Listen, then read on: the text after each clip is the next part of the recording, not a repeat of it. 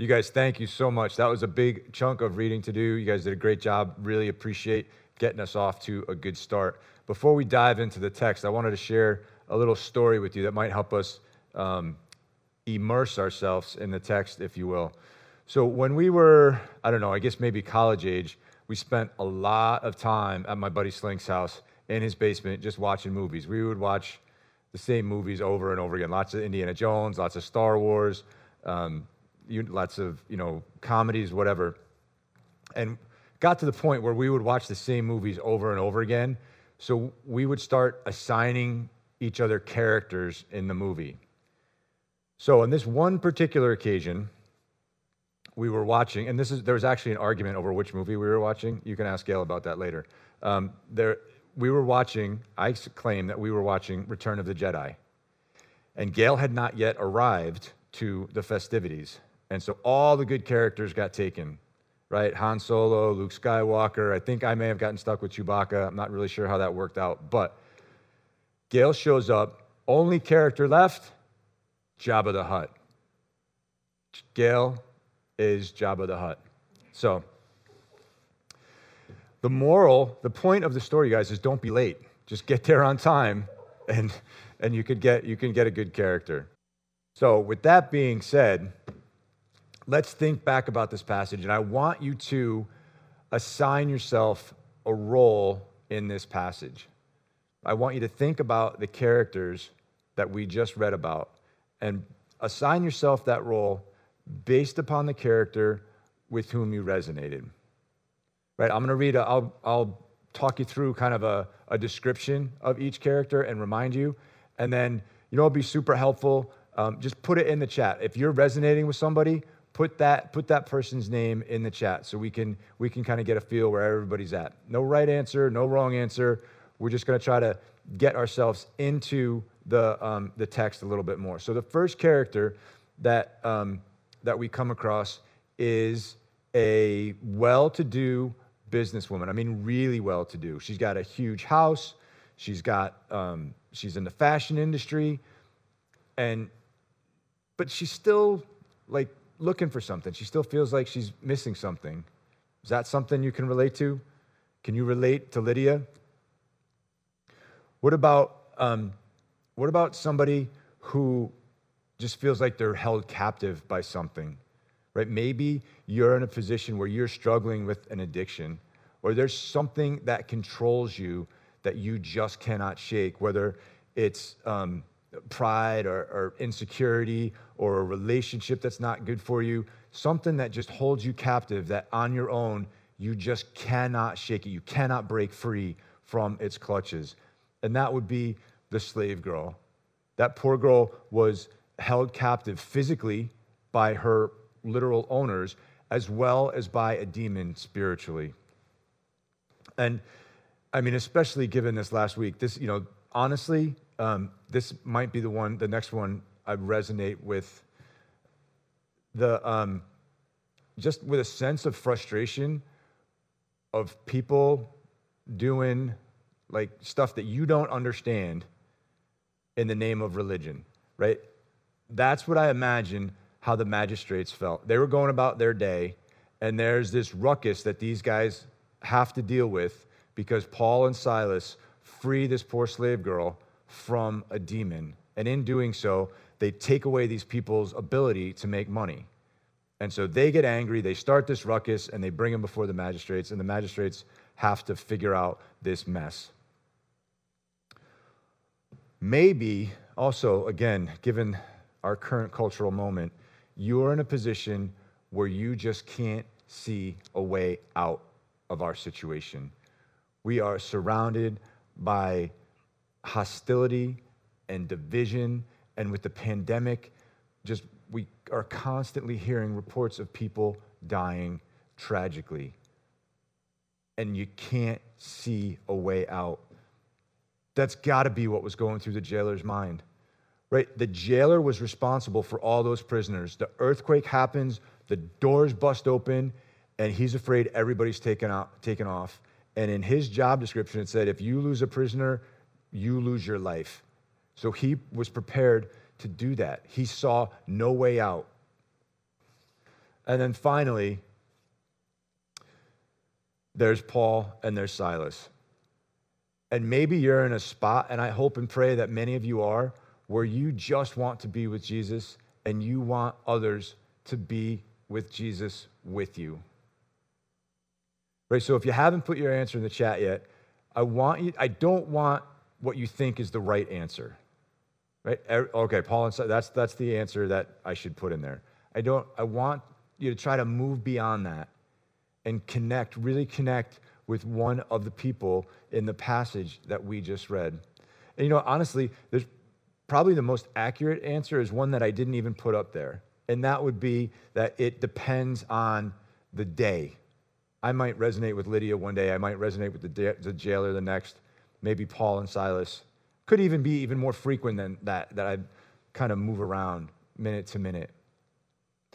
Regardless of which person you resonated with, my hope for our time together today is that I might both encourage you and challenge you with this, with this idea that Jesus can shape you into someone who shapes the eternal destiny of others.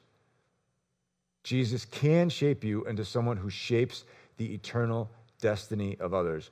And I, I, hope to bring that to you by showing you these three different things that Paul and Silas did. As we read through that long passage, that's uh, Acts 16, I would encourage you to read through it again on your own. They stayed on their mission. Do you remember what their mission was? Remember what Jesus said to the disciples, Matthew 28? He said, Go and make disciples, baptizing them in the name of the Father, Son, and the Holy Spirit, and commanding them to obey everything that I have taught you. Then again, in the first chapter of Acts, he says, Go and be my witnesses to Judea, Samaria, and to the ends of the earth. Go and share me with everybody you meet. And that's what they were doing, right? The whole reason they're out on this trip, that they're traveling around the countryside, is to share Jesus right? They're on their way to church and they're going to church to pray and to worship, but they're also going to share Jesus. And that's where they met Lydia. And it says they keep go, they go back there day after day after day, and they encounter the slave girl. And even in Paul's annoyance, what does he do? His response is to share Jesus. He frees the girl and he shares Jesus. As a result, they get thrown in jail. They don't get just thrown in jail. It says they got thrown into the inner cell of the Roman prison. That's the really bad place. That is where they would um, put the most dangerous prisoners. The mo- they wanted them the most secure, and it was also kind of like their torture chamber.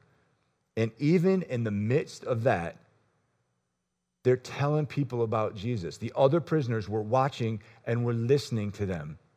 They were sharing Jesus. Then an earthquake happens, and they're freed from their prison cells, and they're freed from their shackles, and they're freed from their torturers and they share Jesus. They stayed on their mission. The next thing that they did is that they let God do the heavy lifting.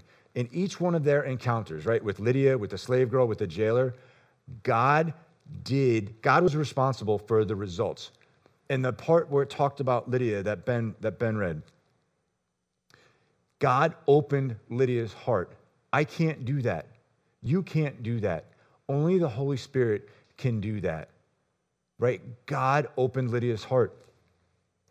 In the encounter of the, the slave girl, she was freed from a demon. You don't have the power, I don't have the power to handle demons on our own.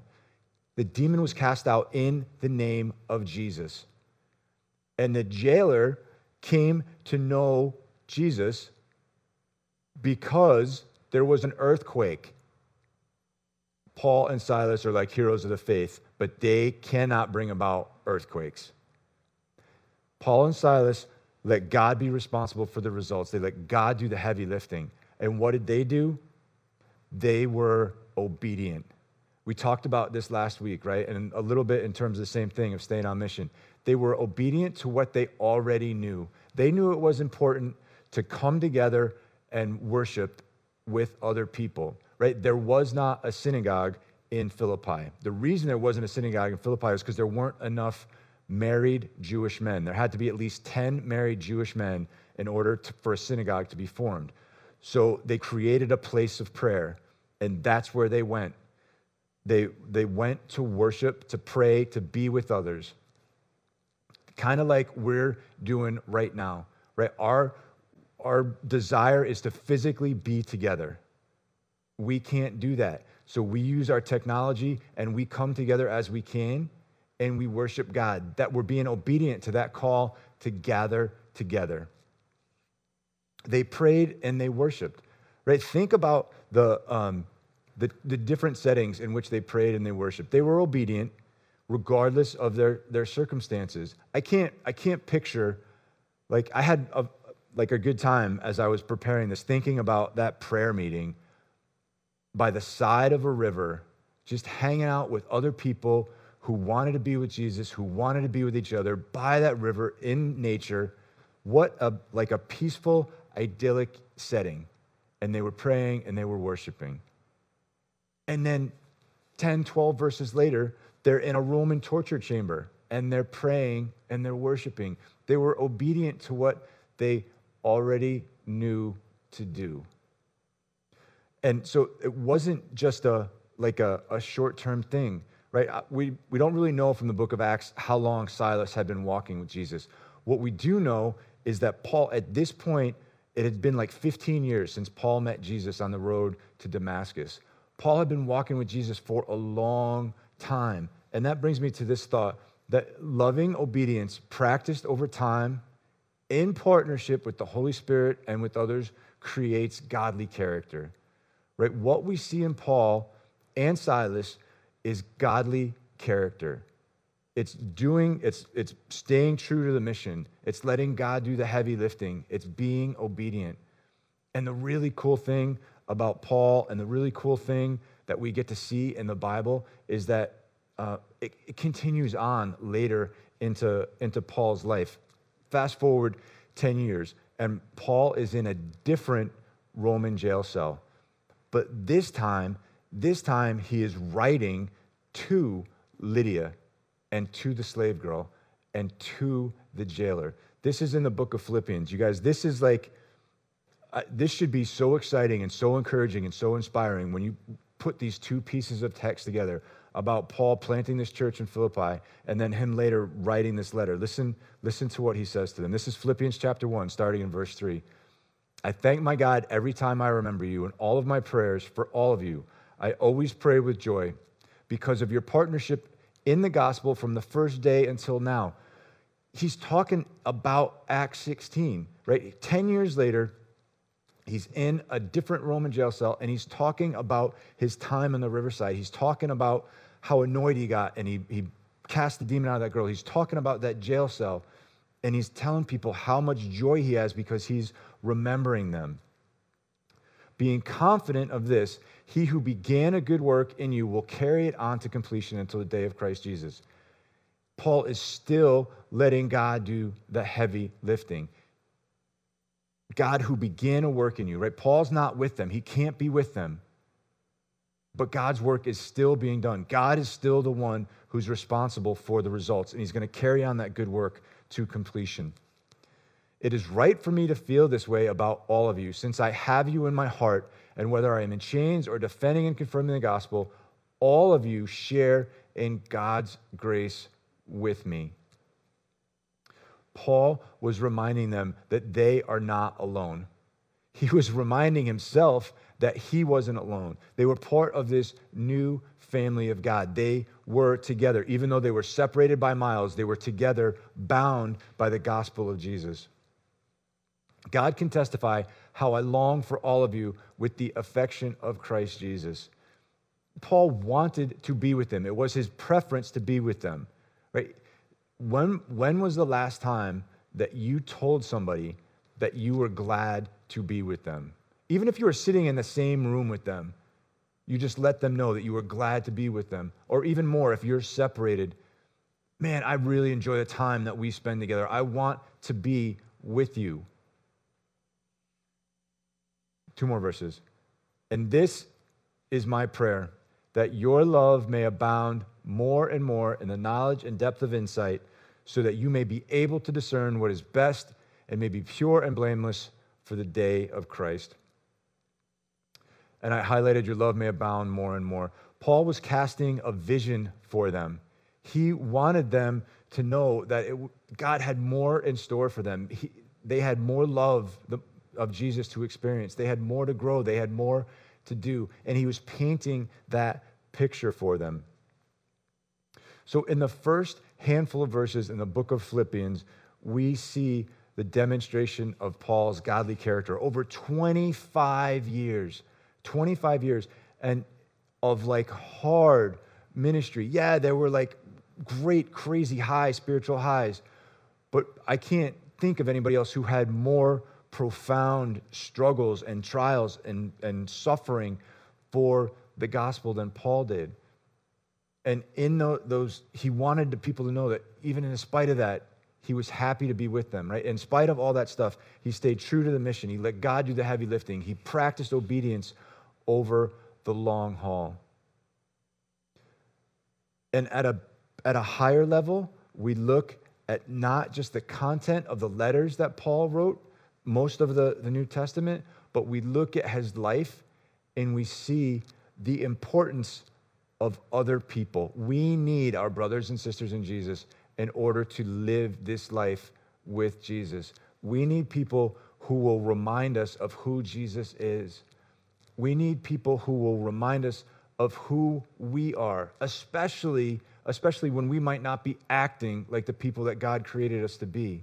We need people around us who love us and care about us, who care about us enough to hang with us when we may not be that much fun to be around and remind us of who Jesus is and who we were created to be. So I know I shared you, with you guys a, a big idea, and I hope that you do walk away from this and, and remember it. But I also recognize my presumption is, is that um, maybe there's like a little subtopic or something that, that jumped out at you. And I want to give us a chance to just stop and think. Just to stop and be with God and think about what it is that God might be saying to you about these chunk of verses from Acts chapter 16. I'll give you four questions to help you think. And I'm actually going to even give you the responses, right? I'm not going to, obviously, I can't give you the details, but um, as you think through these things, I would love it if you would um, share it with everybody in the chat as to, you know, where, where you're coming from, what you think God is saying to you. Um, even, even if I know there are some of you who are faithful attenders to our online services, um, but you don't, uh, you don't participate, you haven't participated in the chat yet.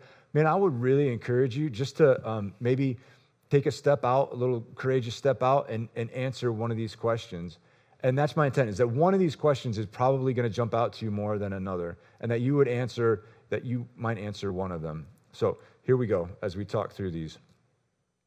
The first one um, this has been so much on my heart, and I've had several conversations over the last, I don't know, a couple weeks about this idea of sharing Jesus. And um, that that's, that's our mission. So, uh, in the next couple weeks, even as we look ahead to um, Acts chapter 17, we're going to do two more weeks on what it is to share Jesus and to tell people about Jesus um, with our words and with our and with our lives. So, in that vein, um, when was the last time that you shared Jesus with someone? When is the next time that you might have that opportunity right? And i think that second question is is equally important right? So we can kind of be thinking about that and we're not taken by surprise and we might um, be able to have a, a response. So if that's you if that's what you're resonating with i just want you to drop the word sharing in the in the chat. And i'm going to give you some time at the end of this to think through these right? We're going to like i'm just explaining these right now but there will be like a two and a half, three minutes for you to think through these. So don't feel like you have to have to jump into this right away. So we all have stuff. I say that frequently, right? We all have these things that we carry around with us. Some of them are really hard, some of them are really heavy. How are you doing at allowing God to do the heavy lifting? The things of your past, the things of your present, the things of your future, other people in your lives, your circumstances. Are you trying to do God's job? Are you trying to be the one responsible for results? Or are you letting Him do that? If that's where you're at right now, just drop the word lifting in the chat. So, you guys, as a community, man, I, I could not be more proud of the way that, that we have kind of weathered the last 10 months. You guys have, like, you've been participating in our services when we've been able to do stuff outside and be together physically. You've shown up. People are praying. You guys are, are giving generously and, and sacrificially. And in so many ways, like as a community, we're tracking. And that's awesome. As individuals, we might not all be tracking in all of those areas at the same time, right? And the things that we already know we're supposed to be doing. So, in what ways are you being obedient to what you already know? In what ways are you being disobedient? And you're just going to drop the word obedience in the chat if that's the question that's jumping out to you. Last one. Just like Paul was trying to communicate in his letter to Philippians, just like he and Silas were to each other, and Timothy and Luke, and Paul was to Lydia and the slave girl and the jailer and Lydia's family and the jailer's family, we need other people in our lives. We need other people to point us towards Jesus, and we need other people to remind us that Jesus is still there. Do you have people in your life who are um, helping you come to know and grow in Jesus? If that's you, just go ahead and drop the word others in the chat. So I realize that some of this stuff may be like stirring things inside of you, and some of it might be hard. You might want to talk to somebody, you might want to pray with somebody. So there's going to be a link that pops up in the chat, and if that's if that's where you're at, just let us know, and it's gonna um, it's gonna come right to my phone, and I will make sure that myself or one of the other elders or leaders gets right in touch with you, and we can pray with you right now, or we can set up a time to pray at at a later point. So, um, you guys, I am just gonna like we're gonna have some music in the background. We're gonna let those slides run and just give you some time to be and think about those questions.